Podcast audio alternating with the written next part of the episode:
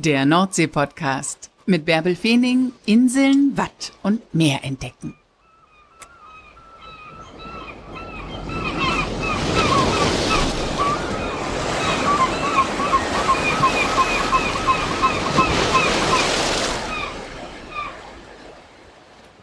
Moin und herzlich willkommen zur 119. Folge des Nordsee-Podcasts. Heute stelle ich euch einen Mann vor, der den Himmel über der Nordsee liebt und der den Van liebt und damit total gerne unterwegs ist. Maximilian Buschmeier, den habe ich kürzlich bei einem Dreh auf Wangerooge kennengelernt. Und dann erzählte er mir, was er beruflich macht. Da dreht sich alles um das Reisen mit dem Van. Er hat nämlich zusammen mit anderen die Website vanzeit.eu entwickelt. Dazu gibt's auch eine App, und da kann man sich halt coole, naturnahe Plätze raussuchen, die man mit seinem Van ansteuern kann, für echt wenig Geld. Und natürlich gibt es da auch Plätze an der Nordsee. Eine super Idee finde ich, die euch an wunderschöne, naturnahe Plätze bringt. Moin Maximilian, wann warst du denn zuletzt am Meer? Moin Bärbel, ähm, ich war zuletzt am Meer im Juli auf Wangerooge. Da haben wir uns gesehen. Genau. Da warst du nicht nur am Meer, sondern auch über dem Meer. Ja, genau. Wir machen da immer unser jährliches ähm, Fallschirm-Event vom Verein und springen dann immer über der wunderschönen Insel ab und haben da eine schöne Woche. Das kann ich nur empfehlen. Wie oft bist du in diesem Jahr gesprungen? Äh, dieses Jahr bin ich schon um die 200 Mal gesprungen. Oh. Und wie oft über Wangerooge? Äh, über Wangerooge dieses Jahr 30 Mal tatsächlich. Ja. ja. wir reden nicht so viel darüber, weil ich war ja da für den NDR auf Wangerooge, um einen Film über euren Fallschirmclub zu drehen, der immer und immer wieder nach Wangerooge kommt und die Nordsee oder die ostfriesischen Inseln aus der Luft anguckt. Aber es lohnt sich, auf diesen Film hinzuweisen, weil es einfach so krass ist. Du Ihr wart mit so vielen GoPros bestückt und es sind einfach so grandiose Bilder da oben, wenn ihr aus der kleinen Maschine raustretet auf dieses kleine Brett und euch dann fallen lasst. Was ist das für ein Gefühl, wenn du dann die Inseln aus der Luft siehst? Ja, das ist schon sehr atemberaubend. Also es ist ein sehr schönes Gefühl von Freiheit und da kann man sehr gut mal abschalten und es ist nochmal ein ganz anderes Erlebnis, auch so einen Urlaub einfach wahrzunehmen und mal runterzukommen vom Alltag. Ja. Was du da siehst, das könnt ihr alle in der Weihnachtszeit im Nordsee-Report im NDR-Fernsehen sehen. Auf den Termin weise ich in, mein, in den sozialen Medien hin. Also da, den werdet ihr nicht verpassen. Und auch wenn ihr die Folge später hört, dann äh, könnt ihr euch das halt in der NDR-Mediathek anschauen. Da ist es ja noch lange, lange, lange anzusehen. Aber wir sind da ja ins Gespräch gekommen bei dem Dreh und du hast mir von einem weiteren coolen Projekt erzählt, weshalb du auch regelmäßig an der Nordsee bist. Das ist eigentlich dein richtiges Standbein, ne? Das, das Fallschirmspringen und die über 1400 Sprünge, die du insgesamt schon hattest. Das ist ja dein Hobby, oder? Ja, genau. Das ist mein Hobby und äh, auf der anderen Seite bin ich aber auch gerne im Camper unterwegs und entdecke neue Orte und ja, dadurch ist dieses äh, besagte Projekt entstanden. du, du entdeckst die Orte nämlich nicht nur für dich, sondern auch für andere. Genau. Was machst du denn? Ähm, und zwar habe ich eine Plattform gegründet, in der man naturnah campen kann, beziehungsweise naturnahe Stellplätze finden kann, weil für mich ist Camping einfach Freiheit, Natur erleben und ähm, mal raus und ja, wie gesagt, neue Orte entdecken. Und ähm, ja, das ist halt nicht so das Thema von Campingplätzen. Deswegen haben wir uns überlegt, da gibt es bestimmt noch was anderes. Und so ist dann das äh, Projekt Vanzeit entstanden.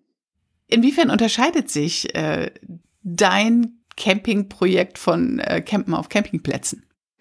Wir legen den Fokus darauf, dass man alleine steht und in der Natur ein bisschen abgeschiedener steht und ähm, ja so auch halt die Natur mehr wahrnehmen kann und ja, Urlaub hat einfach. Also jeder definiert das natürlich ein bisschen anders, aber ähm, unsere Definition von Urlaub ist es halt, oder Camping ist es halt in der Natur zu stehen.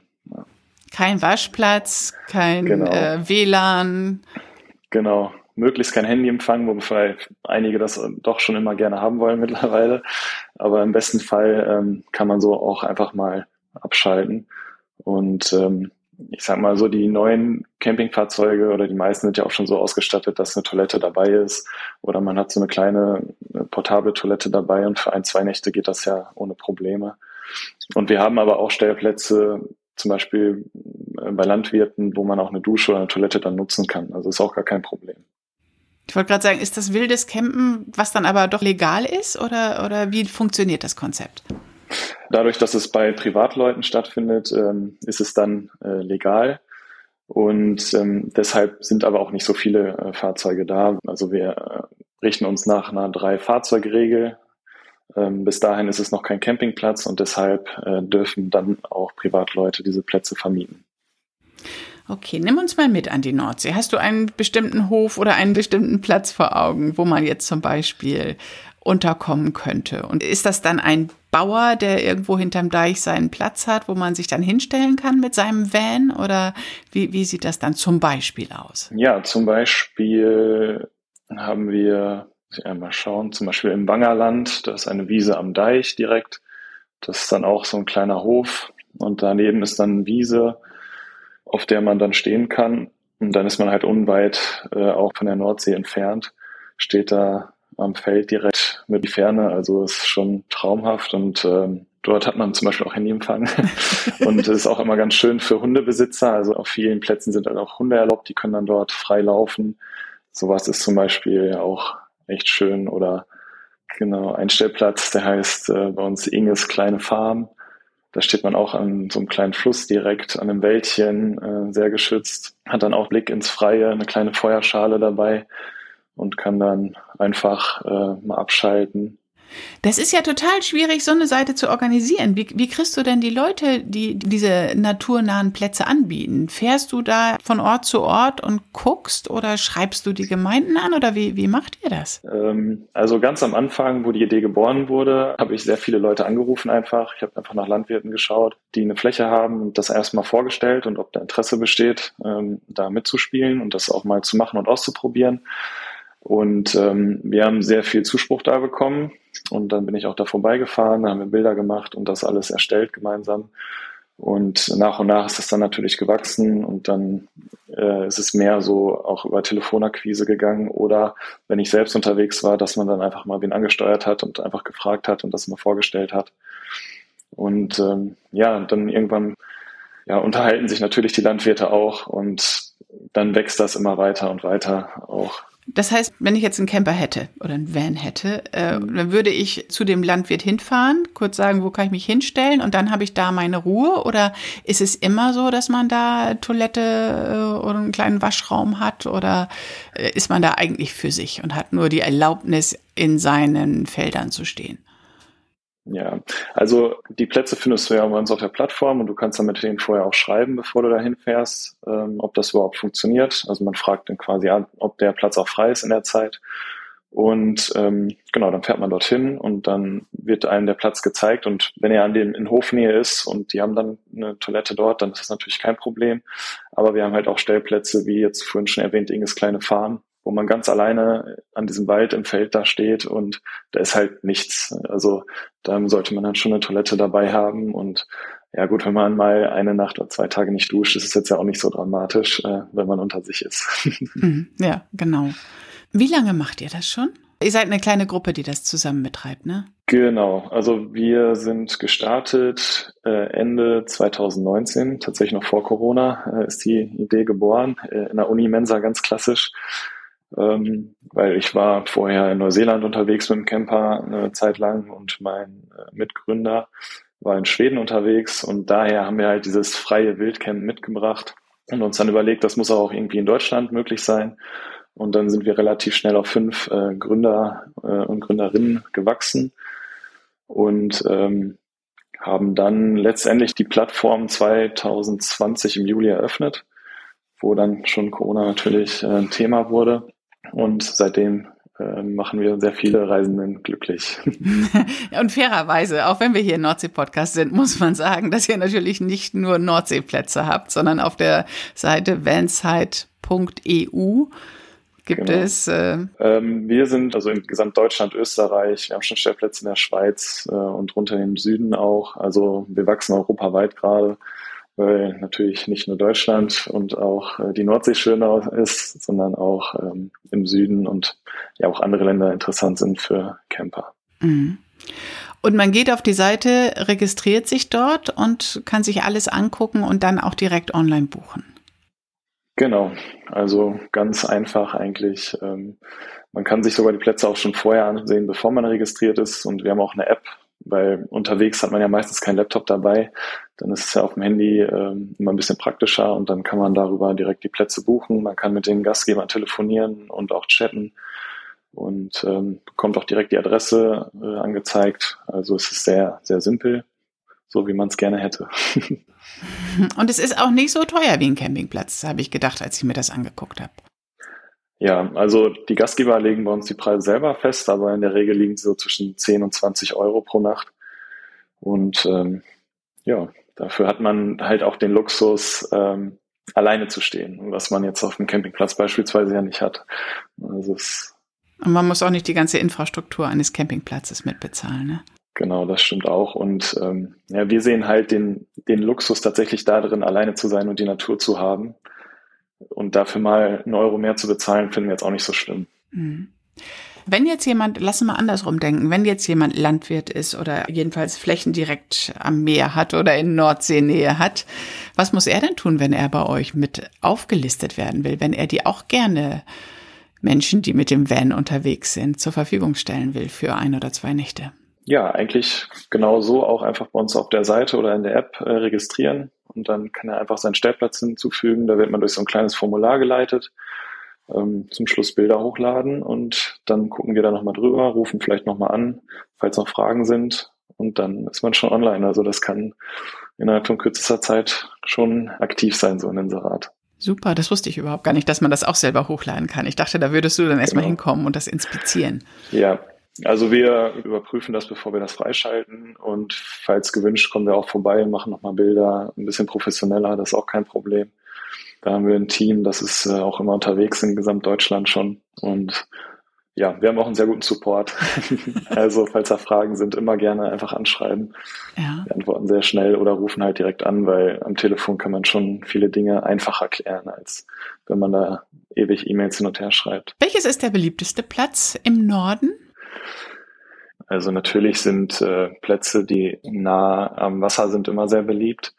Genau, dann gibt es hier im Blog gibt es eine Seite, die schönsten Vanside-Stellplätze an der Nordsee. Ostfriesland an der Nordsee, Nordseeküste zwischen Weser und Elbe und Nordfriesland an der Nordsee. Und in Ostfriesland gibt es halt eine Schafweide bei Norden, da kostet es 13,80 Euro pro Nacht. Und Hunde sind erlaubt. Ja, da ist auch Inges kleine Farm zum Beispiel bei Holtgast, von der ich gesprochen habe vorhin. Der ist zum Beispiel auch sehr beliebt, weil man dort auch Strom hat, was vielleicht auch immer sehr, ähm, ja, man kann halt eine Zeit lang autark stehen mit den Fahrzeugen, aber Strom ist natürlich doch immer ganz nett. Mhm. Und äh, nur sieben Kilometer bis zum Meer und man bekommt frische Hühnereier, was auch immer ganz, äh, ganz nett ist. Das ist Inges kleine Farm. Genau. Und bei Oldenswort in Nordfriesland. Eine Obstwiese hinterm Nordseedeich. Ja, die ist auch sehr schön. Wie lange bist du denn schon immer mit dem Van unterwegs? Ja, ich bin schon relativ lang mit dem Van unterwegs. Also es hat irgendwie mit 18, 20 angefangen, wo ich dann äh, Surfen gelernt habe in Frankreich. Da waren wir schon mit dem Bulli campen. Das ist halt so der Klassiker. Ähm, ja, Nordfrankreich, dann die Küsten, dann äh, im Norden von Holland natürlich und dann war ich viel mit der äh, Familie. Als Kind waren wir campen, auch an der Nordsee. Aber auf den klassischen Campingplätzen dann? Genau, wir waren auf klassischen Campingplätzen, wobei ähm, jetzt Surfen zum Beispiel dann eher nicht, also in Frankreich, aber als Kind schon immer auf klassischen Campingplätzen, was auch seinen Charme hat natürlich, ähm, wenn man mit der Familie da unterwegs ist und da mal längere Zeit, also dann auch 14 Tage an einem Standort ist, aber je älter ich wurde, desto mehr wollte ich halt mehr entdecken. Und da hat mir eine Nacht an einem Ort auch gereicht und dann mal weiterfahren. Das ist dann schon ergiebigerer Urlaub, sage ich mal. Intensiver auch, ne? Weil naturnah und. Ja, man erlebt halt jeden Tag irgendwie was Neues und ähm, das ist auch ganz schön. Und wann geht's für dich wieder in die Luft und wann geht's wieder nach Wangerooge? Für mich geht's wieder in die Luft, wahrscheinlich schon nächstes Wochenende wieder. Da habe ich ähm, Training und ähm, weil ich nehme auch an Meisterschaften teil, da habe ich dann ein Viererteam und da trainieren wir für die deutsche Meisterschaft ähm, Indoor. Die ist äh, im März und dann im September ist immer die Outdoor-Meisterschaft. Und ähm, genau deswegen bleibe ich im, im Winter auch nicht am Boden, sondern da trainiere ich viel in so Windtunneln. Und ähm, bis Ende Oktober geht die Sprungsaison offiziell. Mhm. Und das heißt, ich habe auch noch ein paar Tandemsprünge dieses Jahr. Und nach Wangerooge geht's dann im Juli wieder. Da sind wir immer die letzte Juliwoche mit dem Verein und da äh, freuen wir uns auch schon sehr drauf. Und da kann man auch mit dir zusammenspringen, weil du auch Tandemmaster bist, ne? Da kann man auch mit mir zusammenspringen. Dann äh, nehme ich gerne auch Leute mit und zeige ihnen die Schönheit von oben. Danke, dass du uns mit in die Luft und mit äh, in den Van genommen hast. Ja, sehr gerne. Na, die Seite könnt ihr euch doch mal angucken und dann vielleicht bald mal mit dem Van den Norden entdecken. Das Wetter ist gerade ungemütlich draußen, während ich diese Folge hier produziere. Was gibt es da Besseres, als es sich drin gemütlich zu machen, eine warme Decke, einen heißen Tee und schönen Podcast zu hören? Und deshalb will ich euch an dieser Stelle nochmal auf ein paar weitere Podcasts hinweisen, die ich produziere. Zum einen ist das der Podcast mit Arvid Fuchs, der ja jetzt von seiner diesjährigen Expedition wieder zurückgekommen ist, der aber nach wie vor in seinem Podcast Expedition Ocean Change von all dem, was er bei seinen vielen, vielen Touren auf den Meeren dieser Welt erlebt hat, erzählt. Und der Mann hat wirklich was zu erzählen. Also Expedition Ocean Change mit Arvid Fuchs, eine absolute Empfehlung. Für alle, die nicht nur mehr begeistert, sondern auch Technik interessiert sind, habe ich noch den Podcast Technik und mehr Faszination Meerestechnik. Und wer dann noch Wetter interessiert ist und sich mit extremen Wetterphänomenen beschäftigen möchte, dem lege ich den Extremwetter-Podcast ans Herz, den ich zusammen mit Frank Böttcher produziere. Also jede Menge Input für euch, macht es euch gemütlich und dann hört einfach Podcasts. Und nächste Woche nehme ich euch auch hier an dieser Stelle wieder mit ans Meer. Liebe Grüße.